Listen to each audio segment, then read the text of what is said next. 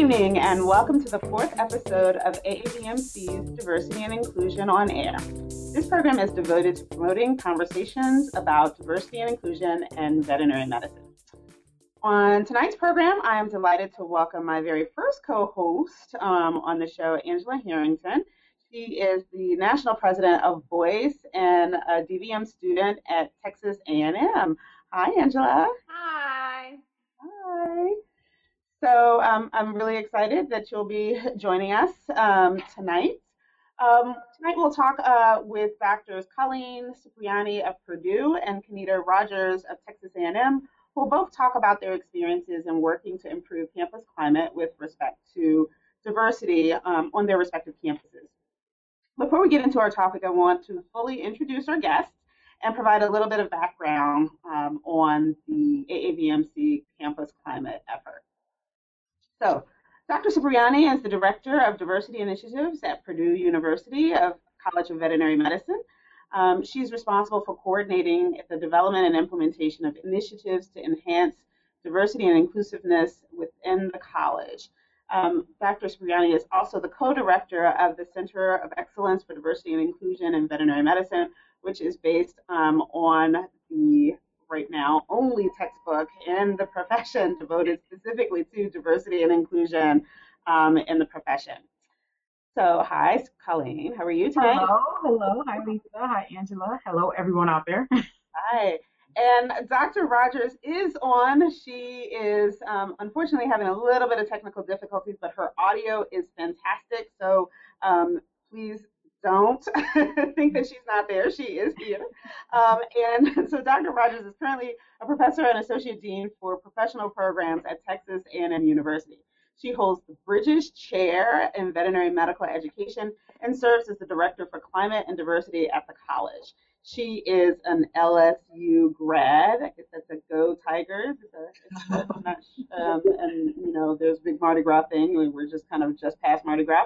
A small animal internist and oncologist, she is a nationally recognized teacher in veterinary medical education, and like Colleen, she is super duper awesome. So thank you so much for joining us. How are you tonight? I'm fantastic. Glad to be here. Great. So a little bit of history before we kind of dive right in. In 2010, the 10 schools in the Southeast region held a conference called the Southeast Regional Diversity Matters Symposium. And this is a meeting that happens every other year. And one of the outcomes of that 2010 meeting was that participants really wanted to conduct a climate study for those 10 individual institutions. Well, we said, well, if we're going to do 10, we might as well do 28. So this morphed into a national study on climate on our campuses related to diversity. We were really interested in seeing how some of our smaller demographic populations were faring, how comfortable they were they experiencing any types of harassment, did they have mentors, did they have friends and support that they needed to really kind of maximize their time while in vet school. So the study was actually conducted in the spring of 2011, and all of our institutions participated. At the close of the study, every school that participated received individualized data, and a number of the schools really seemed to take that data, study it, crunch it, and launch some specific efforts to improve climate on their campuses. And so tonight we're going to talk specifically about some of the things that maybe Texas A&M and Purdue have done during these last 5 years related to campus climate. I will also mention that we were able to publish a paper from the original climate study, and I will do a quick screenshot just in case folks are interested in seeing that. It was published last year in the journal for veterinary medical education. It's called the Survey of College Climates at all 28 U.S. colleges and schools of veterinary medicine, preliminary findings. And I was joined, in writing that paper with Dr. Paige Carmichael, who was the co-PI on the study. So with that, To kick us off, Dr. Rogers, what are some of the things that you kind of learned from the 2011 survey and some of the subsequent studies that you've done at Texas? I think a lot of the initial findings were similar to what we found on our campus climate surveys at Texas A&M, and they really showed that we were uncomfortable talking about certain things, perhaps particularly about sexual orientation and religion. But I think that some of the even more important things that came out a little bit later as we worked through it were, number one, for me, it was really gratifying to see that the students really cared about these issues, because as we continued to do some of these surveys, the response rate was really, really high, above 75 and 80%, which tells me that, that really was a topic that was important to people. I think it also showed me, anyway, that everybody's definition of diversity, of climate, and perhaps how we ought to behave in a professional setting was very, very broad. And I think some of the things that we learned the most from and have become much more intentional about are actually some of the diversity attributes, like some of the invisible disabilities, mental illness, wellness issues, physical disabilities, perhaps, some of them. And to make sure we're being welcoming to those populations, language, that we used inclusive language at all levels. And then I think, again, thinking about students that might be quote unquote different for reasons that we don't even think of in diversity sometimes, like parents, veterinary students with families, etc., that everybody has needs, everybody has attributes that we can do better at making them feel more welcome, and this is a fun place to come every day. So I'd say that was some of our big take-home messages.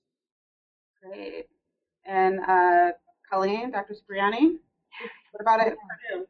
Yes, we found some of the same things.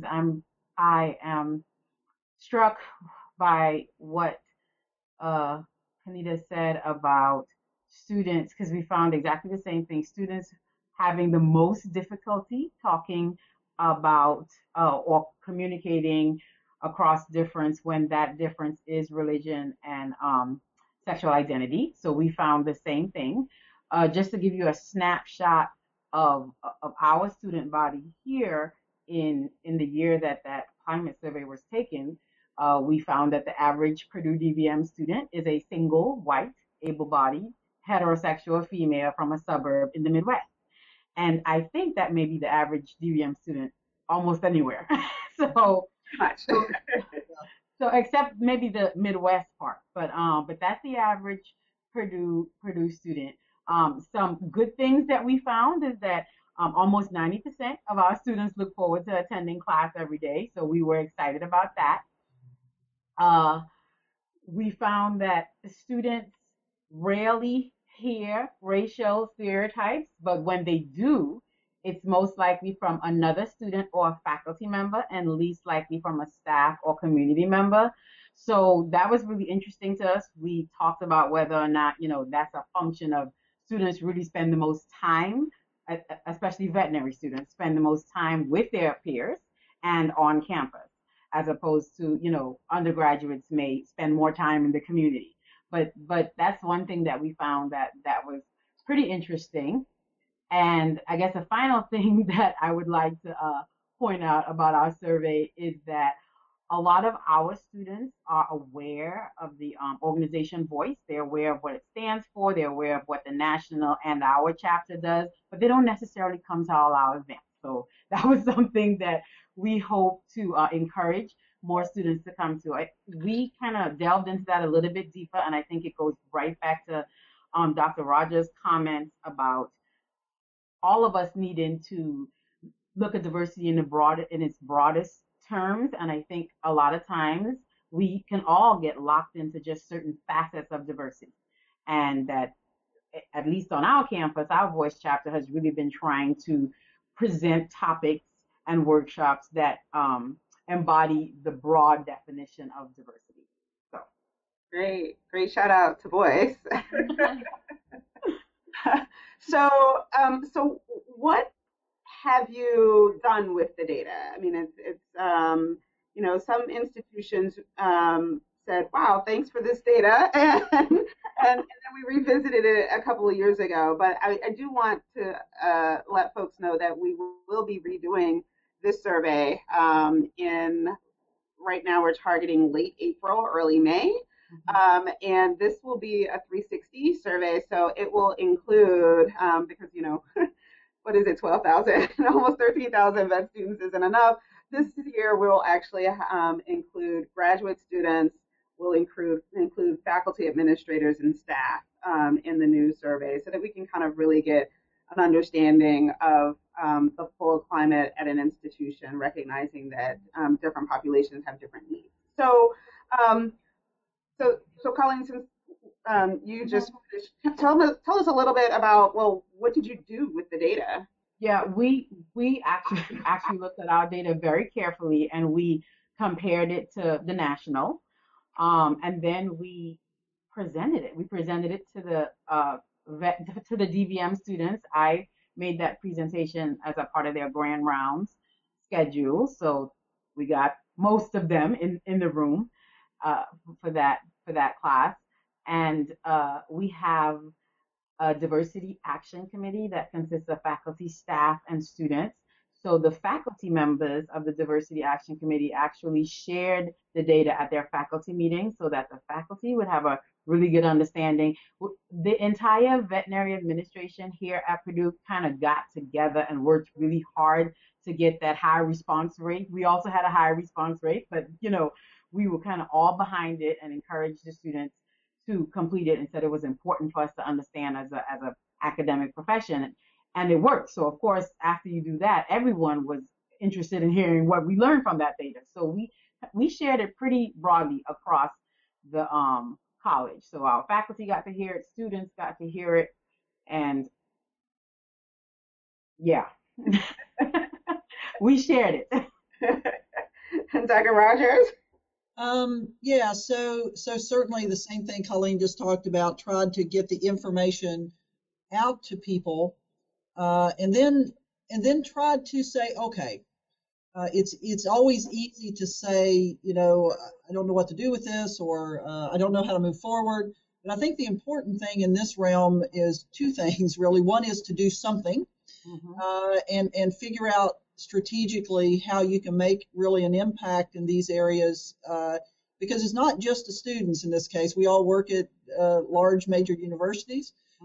It could be in a workplace setting outside where these issues are going to be exactly the same. So how do we integrate learning, integrate understanding, integrate broader knowledge of these topics into people's lives, number one.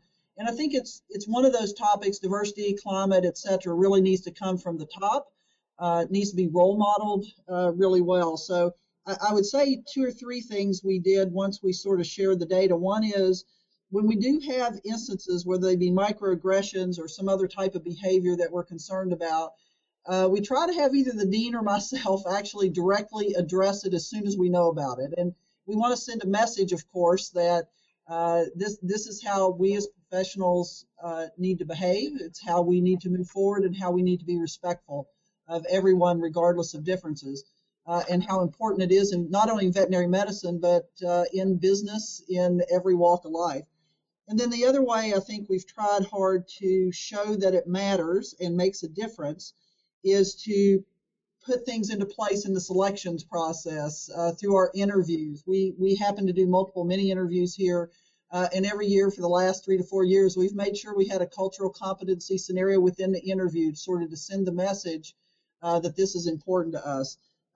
Inculcating things within the curriculum. We have medical Spanish, we have cultural competency, etc., and things like that, community outreach avenues, the things just to make sure that, you know, this is everyday life, this is important. I want you to be able to be a great surgeon, but I also want you to be able to be a great communicator. I want you to be a great people manager, and I want you to be very kind. And all of those things are equally important, I think, in a great healthcare professional. Yeah, so I just need to piggyback on that and say that we, very similar to Texas A&M, we also ask cultural competency questions during our interview. We don't do the multiple many, but we do ask those questions, and we try to gauge a student's position on that during the interview. We also have both co-curricular and curricular opportunities. The first year students take an ethics class. I sit on a panel with our Director of Student Services, Dr. Jim Wiseman, and we have my co-faculty advisor for Voice, Dr. Henry Green. He's a cardiologist here, and we do a panel in that class. We've been doing it now for a couple of years, where we give them different scenarios that are basically about microaggressions, possible microaggressions, and we talk about it in class and ask the students, what do they think about these things. So we encourage the students to always be thinking about their contribution to the climate of inclusive excellence that we're trying to foster here at Purdue. And we also have opportunities for faculty and staff to do the same things. So, because as Dr. Rogers said, diversity is everybody's business. So I'm going to hand the mic to Angela, along with a question, since she is a student at Texas, as well as the National Voice president. I'd love to know kind of your take on what's happening at Texas A&M, but also give you the opportunity to ask some questions of our guests. Okay. I think since I've been at Texas A&M for the past 2.5 years, the biggest thing I've noticed is Voice and Broad Spectrum, which was formerly Ultramade, but both have grown a lot.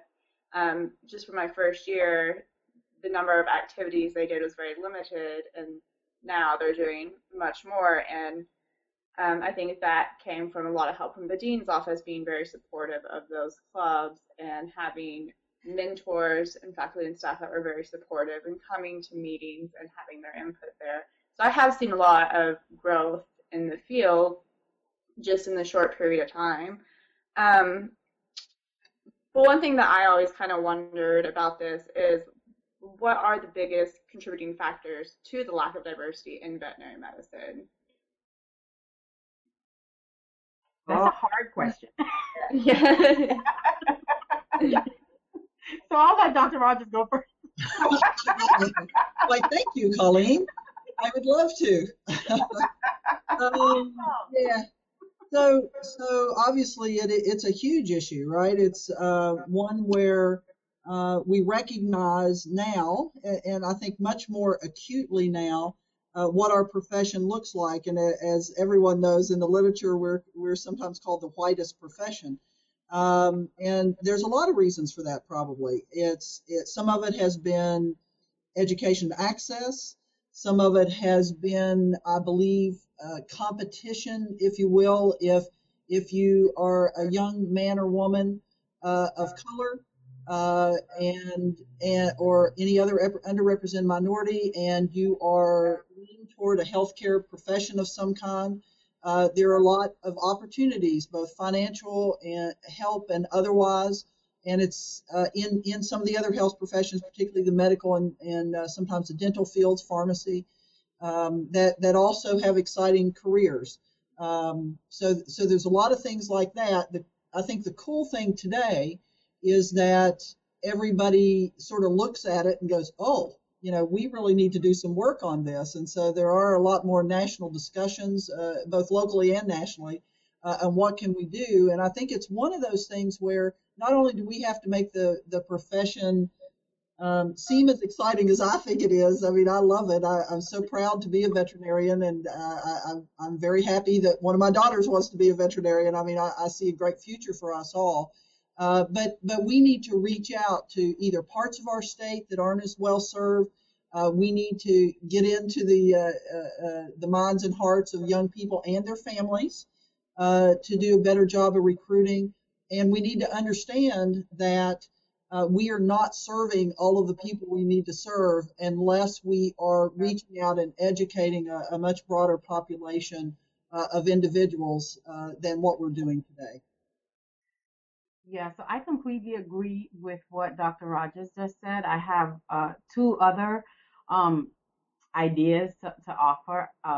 My colleague, Dr. Sandra San Miguel, our Associate Dean of Engagement, actually has study this a little bit, a socialization. So socialization of our children. She looked at veterinary toys. I forget over what time period, but they were almost overwhelmingly, they look like our classes today.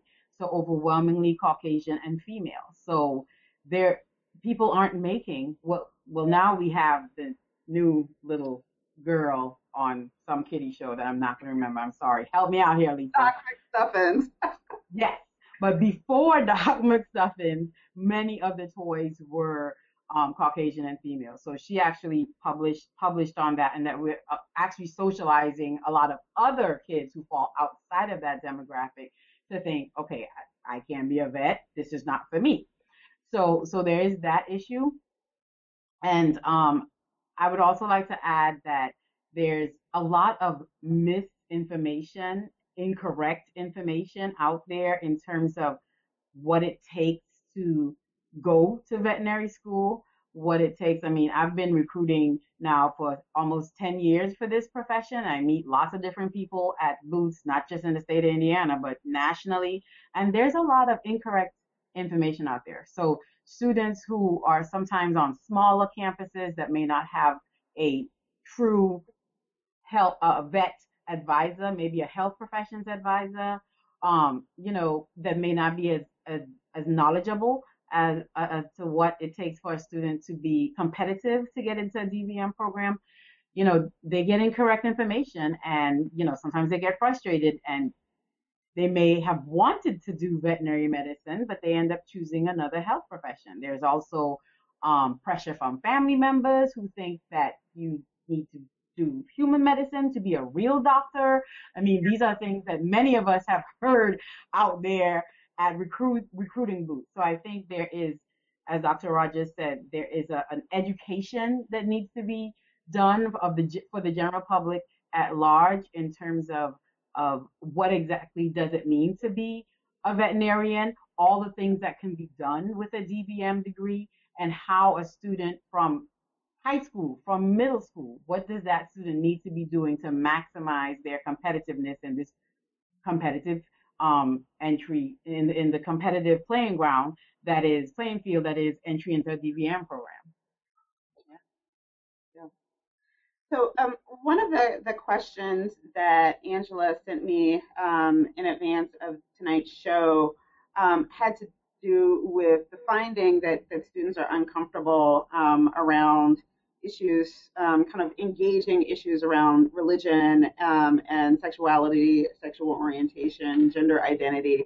And I was kind of curious to know what you all may have tackled in dealing with these subjects, and how do you facilitate kind of constructive engagement, education, and conversation around those issues specifically. I mean, a lot has actually changed since 2011 with the Supreme Court ruling last year, but then we've also now got, you know, we're in the midst of, the early midst of what seems to be a very lively presidential run. And so, you know, there's a lot of, I guess, angst around these issues specifically. And so I'm kind of curious to see, to hear, I guess, what you all have done or hope to accomplish in that particular space around religion and sexuality. Does Colleen get to go first on this one? Yes. Just ask her. So when you were asking the question, Lisa, I was thinking, I'm not going to air any dirty laundry. But I think that one of our more difficult conversations, I would say, and let me back up and say that here, you know, our administration really believes that helping to facilitate these difficult conversations for our students is part of their education in terms of becoming a professional. So these are difficult conversations no matter what age you are, no matter whether you're a student, a staff member, a faculty member, and they may continue to be difficult for some people well into the next couple of decades. So you know, we just kind of approach it like that, head on. Let's have, and I also believe in letting the students drive the conversation. So our Voice e-board wanted to tackle specifically the differences of what seems to be the differences in approach to sexual identity and Christianity.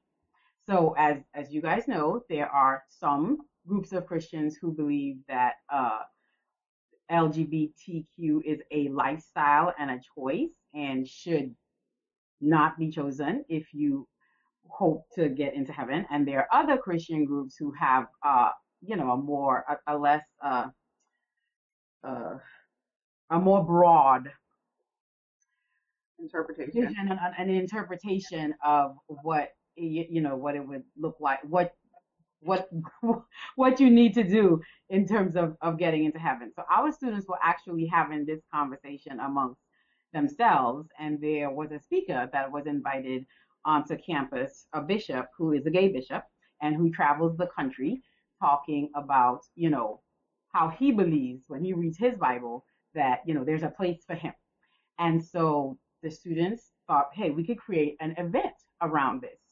So we designed an event and we invited their peers as well as, you know, faculty and staff. So all our Voice events are open to everyone at the vet school. So we created an event around, you know, if you are so inclined, please come with us to hear this speaker. And then we asked an on-campus pastor who had the opposite view about LGBT and lifestyle and Christianity to give a talk here. And so hear both talks and then let's facilitate a discussion about this. And the discussion was facilitated very aptly by our Dr. Henry Green. And, you know, it was difficult. There were, at the discussion, so of course, everybody didn't go to both events. Some people went to both, but some people only went to one. So we came together to have this discussion afterwards, and it was very difficult because, you know, there were tears. People, you know, it brought up bad memories for people, depending on which session they were in. And we just powered through it.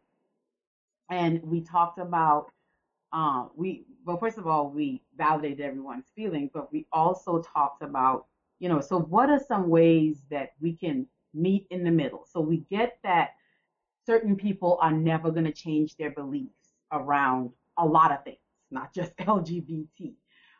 So how do we work collegially with those people? How do we have conversations with them without that being at the forefront about, does that need to frame every conversation we have with our peers? So it was very good. It was difficult. I'm glad we did it. I wouldn't mind waiting another couple of years before we had to do it again. But I'm so proud of all of our PVM family members who participated. I'm proud of the students who put it together. And you know, hopefully we grew and we learned from that experience, and we can have it again in a couple of years. Yeah. You need to rest up. Yeah, so that's fantastic. I mean, that's fantastic, and I think the way to address these issues often is best with great facilitation and directly. Mm-hmm. Because we can skirt around a lot of things. I think we've taken a little different approach, and I really love what you did.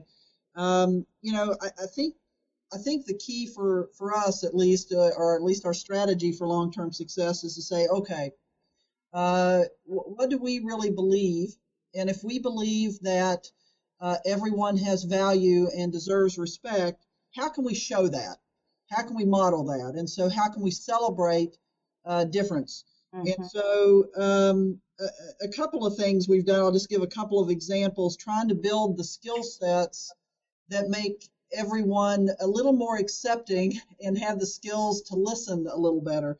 One of those is there's and I'm sure it's on every campus, an Aggie Allies, which is a training program to allow there to be safe spaces for those of the LGBT community to come in and know that they are safe. And so everyone in our dean's office, et cetera, has had this training and proudly displays the signs and that sort of thing. And perhaps that's one thing. We do a lot of work with our website to make sure, again, we're celebrating the Broad Spectrum, our Voice chapter, etc. The other tact I've taken is we've been very fortunate here on our campus that they have put some money behind improvements in climate, diversity, equity from all the colleges and units. And so one of the things we've done with this is we've actually had 40-hour mediation training that we now have 73 trained mediators in the college, both faculty and staff.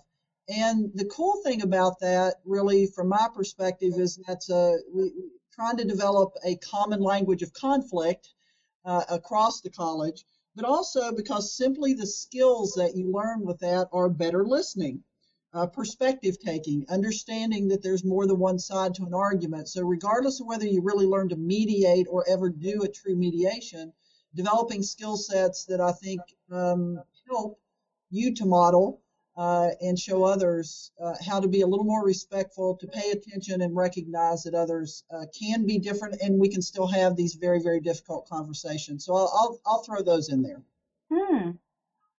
Great. Wonderful. So Angela, questions from you. Well, I heard you mention students who are at your school currently that may not feel their environment's very inclusive, and you mentioned that there are Aggie Allies, but what are some of the other resources out there for students who may be in that position right now? Are you talking to Dr. Just at Purdue or at A&M? Okay. Well, we have a center. We have several centers, and one of our centers is a LGBTQ center for education. All of our centers are based on education around these different populations. So we have a Black cultural center here on campus. We have a Latino cultural center. We have a Native American educational cultural center. We have an Asian American, and I realize that there are some who think that we may have too many centers. So that's a whole nother argument that I'm sure, Lisa, you want to have as a topic of a different podcast. But we do have several centers on this campus for individuals who want to spend some time with like-minded individuals, whether that be racial / ethnic sameness or share a religious affiliation. We have an Islamic center. So I think there is still a place, although some would disagree with me, in higher education to allow space for separate cultures to be together. I think these spaces can also serve as an educational space for people who are not from that center. Not from that culture. So, so I think that they're important. There are some people. I mean, I know that I've spoken to families who are looking at our College of Veterinary Medicine for their student to attend, and depending on their background, they ask about these things, especially if they are not from close by West Lafayette, Indiana, or from out of state. They want to know where can my child go to church, where can my child attend a mosque, where can my child hang out with people that they will feel very comfortable with hanging out with. So these are questions that we get. So our centers serve as a positive recruitment tool for us, and we're pretty proud of the work that they do on campus. Yeah, I'd say that's sort of the way Texas A&M operates as well, as having sort of focused center type approach, as well as I know Purdue, I think, has this as well. On campus, a vice president for diversity office that helps us to navigate difficult situations or questions. From a campus perspective, there are several sort of groups, or I'll call them task forces or committees. One of them is called the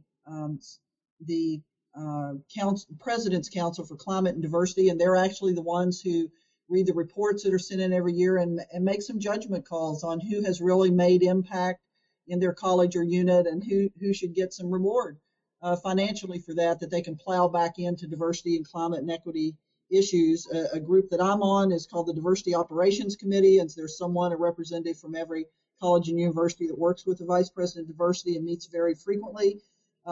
She also has a diversity leaders group, so if you're titled leadership, if you will, in diversity, belong to that group to kind of basically share best practices. I think is probably the best way to say that those groups operate.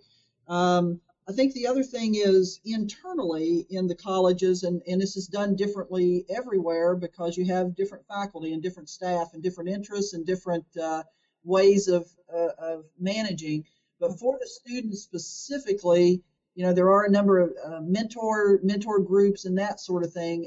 And when we have someone who we figure out would like to share and be a part of things, we try to match them up with the appropriate faculty, staff, and otherwise. And we do have a college committee called the Council for Diversity and Professionalism that also has faculty, staff, students, grad students, undergraduate students, et cetera, on it, because I think it's more about hearing perspectives.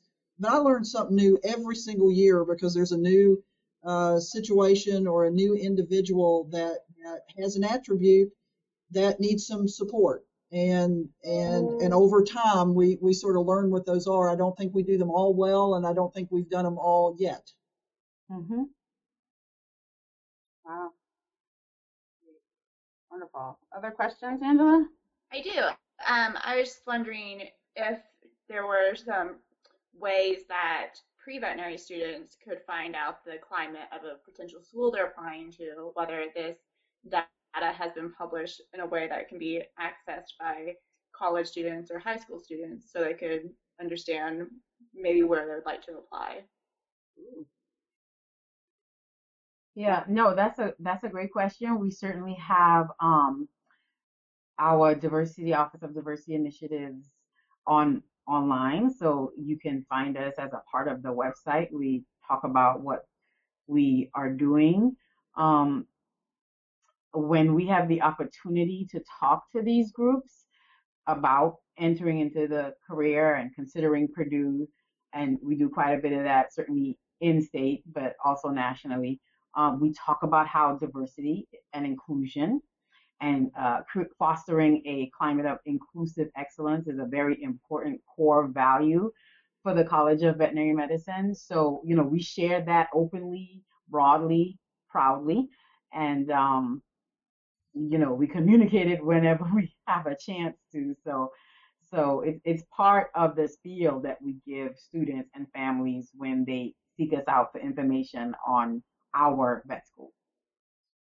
Yeah, I think in being very intentional about it so that, again, when you're out recruiting, et cetera, it is just a natural part of your what you're sharing about your college. Certainly being very, again, intentional about the message you portray on your website, how you behave if they come to campus for interviews, that sort of thing, how people are felt to be included. And there's probably no substitute for direct student to student. So absolutely. We certainly have some student ambassadors. We have people at giving tours, students giving tours and things at interviews and all. And again, we certainly cannot control that. What we hope is that we have created an environment that they feel comfortable sharing. Mm-hmm. We just recently went through an accreditation site visit over Thanksgiving this past fall. And again, that was one of the things they mentioned, that it seemed to be, from their interactions with students, faculty, staff, it seemed to be a very good work and learning environment. But the key is not to rest on that or say, oh, that's just great. The fact of the matter is, for certain individuals, it's probably still not. Mm-hmm. And the key is to be able to figure some of those things out and try to figure out how we can be better. Mm-hmm.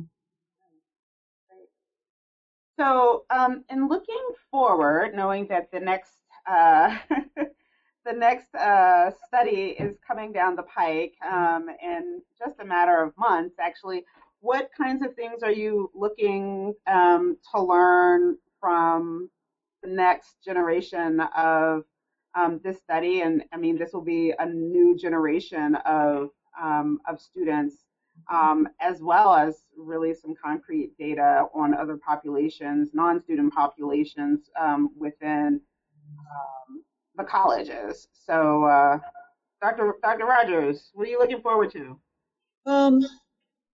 I think right now, and I consider it part of this whole spectrum of diversity and climate, is really the whole wellness issues, which have really come to the forefront in the last 2 or 3 years. And so SAVMA has done a really nice, very well, I think fairly well done wellness survey that the students have participated in very high numbers, and that data will be coming out soon.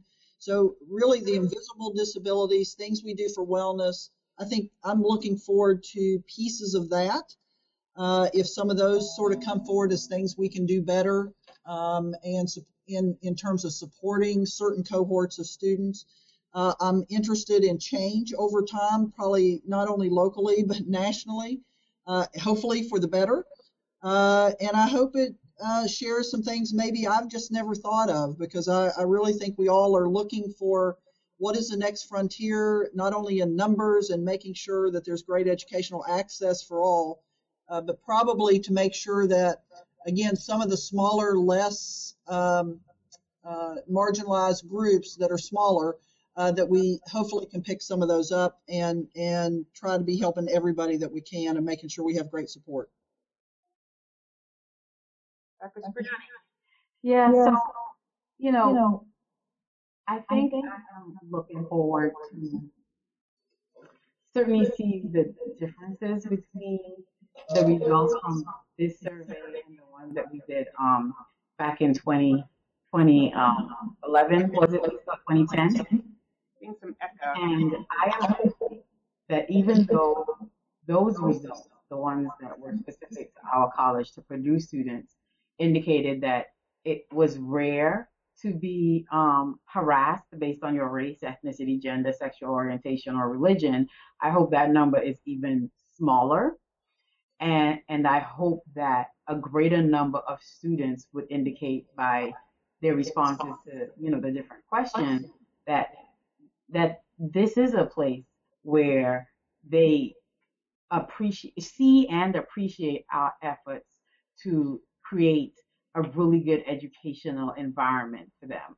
And I hope they also appreciate, as we spoke about earlier, that diversity is so much bigger than the phenotypic diversity that so many of us like to focus on sometimes, and that there's all different types of diversity in the class, in your profession, and will be in your clientele, and that they appreciate that and appreciate the work that we do to create that kind of environment. Great. So ask a question about that, Lisa. I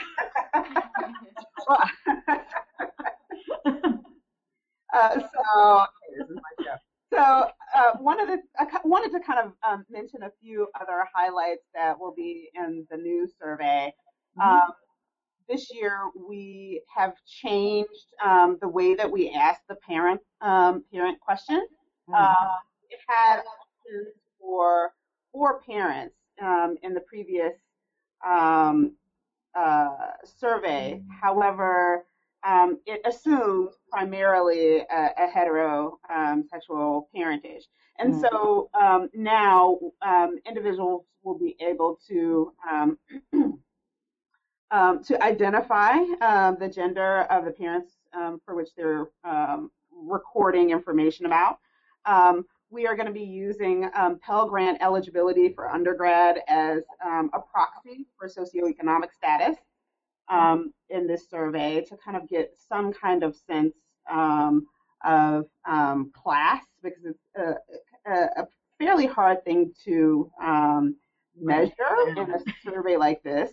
But we found that Pell Grant eligibility is going to be a pretty good proxy and one that is used often in the literature.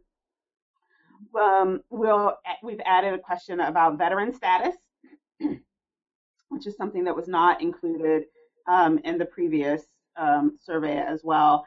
And I think that we've also reframed questions around whether or not we think the institution is doing too much regarding diversity.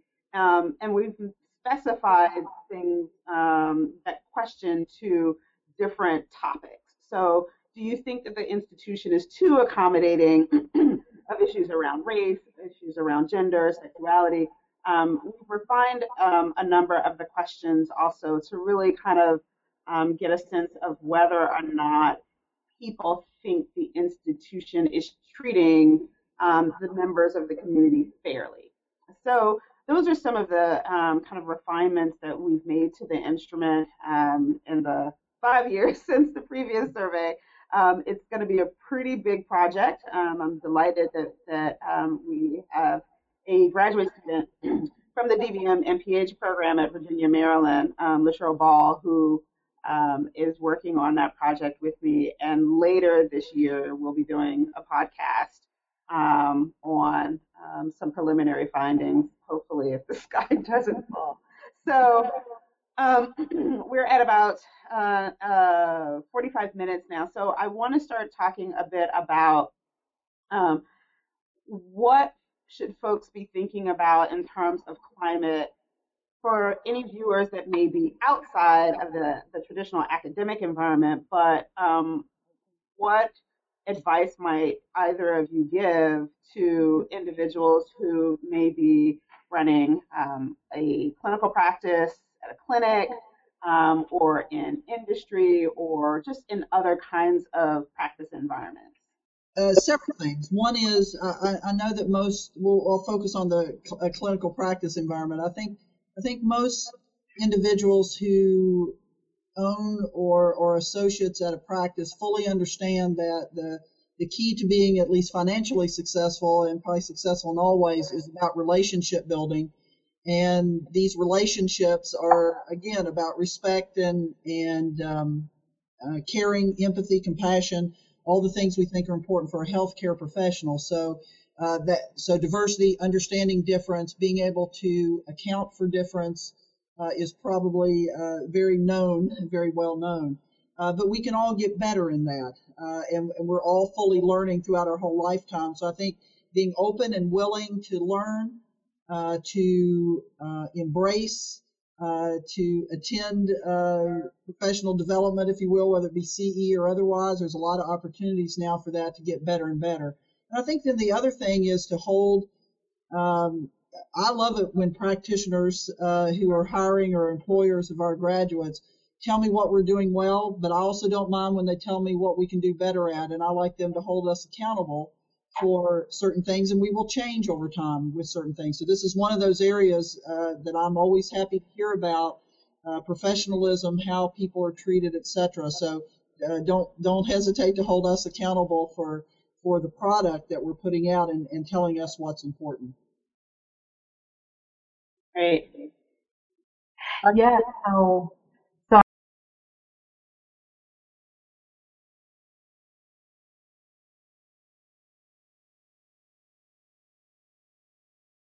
I think my most important piece of advice for practitioners and clinicians out there who want to learn more about this is to get online at humancentered.org and sign up for our diversity and inclusion certificate, where you can learn about some of these issues specifically as they apply to veterinary medicine. So just to pull out from one of those educational modules, microaggressions are a big deal. They're a big deal in our society. They certainly are happening in our colleges, in our classrooms, in our teaching hospitals. They're happening everywhere. And, you know, some people have never heard of them. Well, they have never heard of the word microaggression, but a lot of times when you give these same people an example of what it might look like, they understand it. So I think that any opportunity, as Dr. Rogers said, that an individual has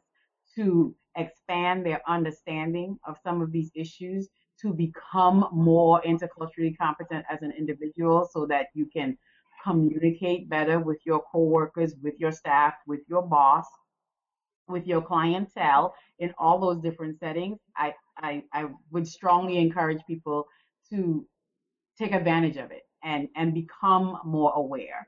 A lot of sticky situations or unpleasant situations happen because people are just, they don't know what is, or they're not sure what is, or what might be perceived as offensive for a certain individual who comes from a certain background.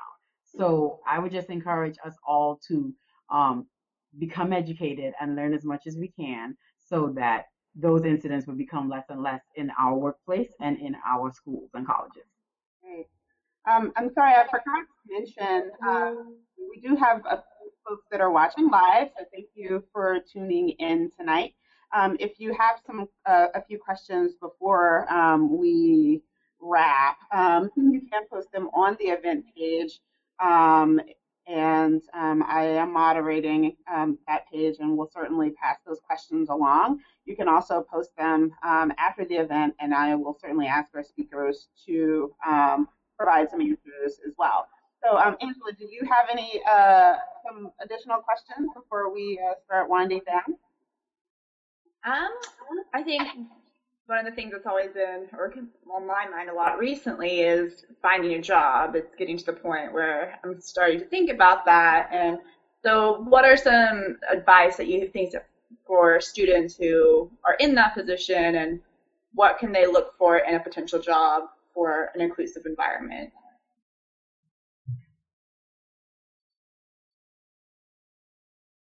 So, again, it's another great place for a direct conversation.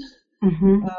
You know, there's a lot of little things that a lot of the great practices do, including signage, their website, showing inclusivity through photographs and messaging, and the mission statements. But I think also asking about hiring practices, asking about how certain conflict situations might be dealt with, etc. It's always a little uncomfortable as a new kid on the block to ask some of those questions, but I think there's some very professional ways to ask these questions to make sure that the environment is one that you believe you're going into your first job, which is your most important one, that you're going to be in an environment that's great for you, supportive for you, and is, again, inclusive and respectful. Yeah, I mean, I would echo that.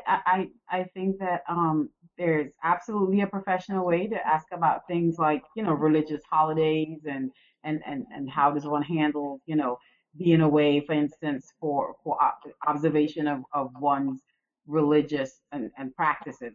So another thing that I remember from my own Safe Zone training, which was a while ago now, but has stuck with me, is, you know, the signage and having the Safe Zone sticker up is something that people in that LGBTQ individuals are looking for. So heterosexuals, and this is what I was told, and I completely agree with it. As a heterosexual myself, I could see his point, the person who was doing the training. Heterosexuals rarely, if ever, are on the lookout for signs that this may be an LGBTQ-friendly environment. But individuals in the LGBTQ are always on the lookout. So anything you can do, and I think that's true of a lot of different groups. So the artwork on your wall says a lot to people from different backgrounds. So things like the artwork, you know, the physical space, the physical environment, I think they all hold certain clues and signs to the people in the minority of the population who may be looking for those. So just, again, educate yourself on what those may be and if it's important to you as an individual to work in a place like that. Be on the lookout when you go in for the interview for those kinds of clues that this place is really inclusive. Yeah. So that was a great question, and so I think that in the show notes that I typically will add to the end of the podcast recording, I'll include some resources on how to ask those questions, as well as some things in the physical environment that might be, I guess, climate cues, for, you know, whether or not if you're interviewing potentially in a clinical practice, are there materials that are available in languages other than English? Are doorways big enough to accommodate a wheelchair or someone on crutches? Are things high? Are they low? What kinds of images are on the walls? What is the staff? Who are the staff? And how comfortable they look? And you know, it is, I would argue in some ways that we talk a lot about when we're applying, particularly for undergraduate programs, about kind of fit, not just whether or not you like the school, the name, and what their offerings are, but whether or not you fit there. And I think that many of us, I think all of us are kind of also looking for fit, certainly in vet school, but also in the general work environment too. Is this somewhere that I can bring my whole self every single day?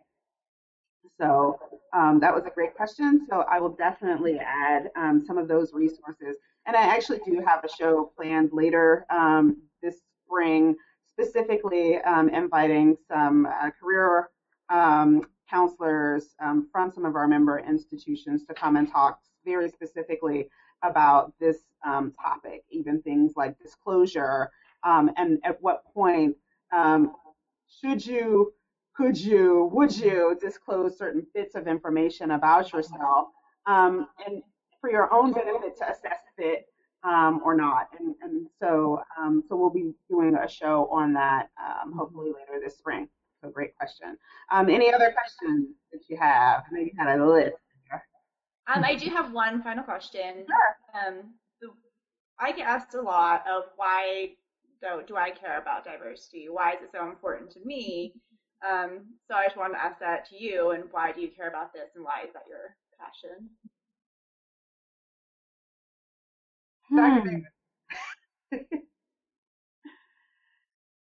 You know, I did not enter college to become a diversity professional.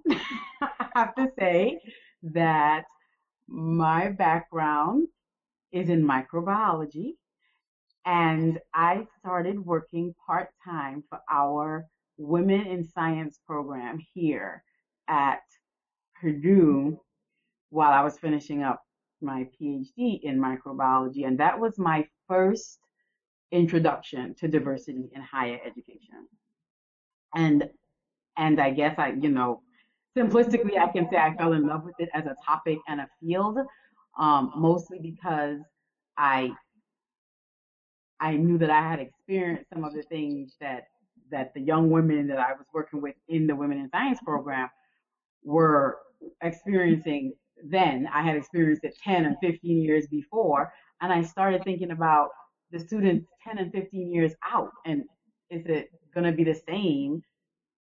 Does it have to be the same? Is there a way to make it better? And at some point I decided that these questions were important enough to me as an individual and a professional that I could and should make this my career. You know, I have a daughter who is about to turn 18 and about to become a college student, and I think about some of the things that have been happening on our campuses this year and some of the things that happened when I was an undergraduate 25 years ago and how similar they are, and I just hope that they become less and less, and I hope that if and when I have grandchildren and they end up on one of these campuses, it's a much better environment. I guess that's why it's important to me in a nutshell. So before Kenita is in, I want to share how Colleen got swept up in veterinary medicine. Oh, Colleen, all Lisa's fault. We just get to hang around one of the coolest professions ever. But this is the power of networking for anyone interested. Colleen and I were at, I think it was the HBCU UP meeting here in DC, I guess nearly a decade ago. And she was working in the provost's office at Purdue, And we were at a reception, and I was at a table by myself, and she rolled over and said, "Hey, hi, my name is," and I said, "Hi, my name is," because I'm not very much like we were kindergartners in the sandbox. And, you know, we got to talking. It was a very brief initial conversation, like, "Hey, I'm looking for a new job, and I'm really interested in staying in diversity and STEM and all of those things." And I chuckled and said, "Oh, well, there's a great job that just posted across campus at the veterinary school. You would probably be perfect for that." And a month later, she called me, and she was relocating to the veterinary school. Yeah.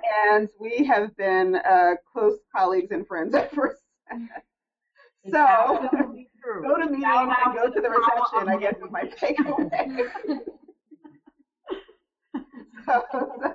So, Dr. Rogers. Well, compared to that story, I'm very Johnny-come-lately to this. I've been at A&M for 32 and a half years. Did my residency here. I'm an internist and oncologist, and I came to the dean's office about 10 years ago. And diversity didn't really come onto my radar as a responsibility or as something that I really fought and learned a lot about until maybe the last 5 or 6 years. But as I've gotten, learned so much more, had so much more understanding, gotten to have great colleagues like the two of you and wonderful students like Angela, you know, the bottom line is what I really, really care about is I want Texas A&M and veterinary medicine really to be the best we can be for our students. And so my view is we are not the best unless we're diverse. We are not the best unless we have an inclusive climate. We are not the best unless we have, you know, good skills to handle conflict. And we really need to recognize and celebrate how wonderful difference can be. Mm-hmm. And that, frankly, this profession is for everyone. And so those things speak to me and make me want us as a college, but certainly us as a profession, to do better and better and better over time. I love that statement. This profession is for everyone. I'm going to have to quote you on that, Dr. Rogers. That would be fabulous. Fabulous. You brought it on home. So I think that we will wrap on that note. Thank you so much to the three of you for joining me tonight. And thank you for our Watch Live viewers. Hi, how are you? Please feel free to continue dropping questions. And certainly, like I said, we will make sure that you get those questions answered when I post the final version of the podcast in a few days. The next podcast, episode 5, will take place on March 3rd, and it will feature Ms. Patricia Lowry, who is the grand diva of diversity and veterinary medicine. She will be on the show. We will be recording in the midst of the AAVMC 50th anniversary annual conference, and she will be talking about the history of diversity in veterinary medicine and academic veterinary medicine specifically. And then later in the month, Stacy Pritt from the Women's Veterinary Leadership Development Initiative will be joining us to talk a bit about that organization's efforts to promote and develop women for leadership positions in the profession. So with that, we will sign off. Thank you so very much again for each of you for joining us. And we will see you in a few weeks. Thank you. Thank you for having me.